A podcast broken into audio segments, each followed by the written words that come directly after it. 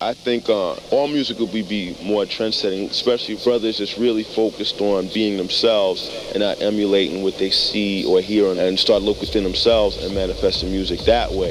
That would be the trendsetting thing. But everybody wants to go and make money and do what's already formulated, what works. Uh, you know, who knows? I might make the next trendsetting. thing.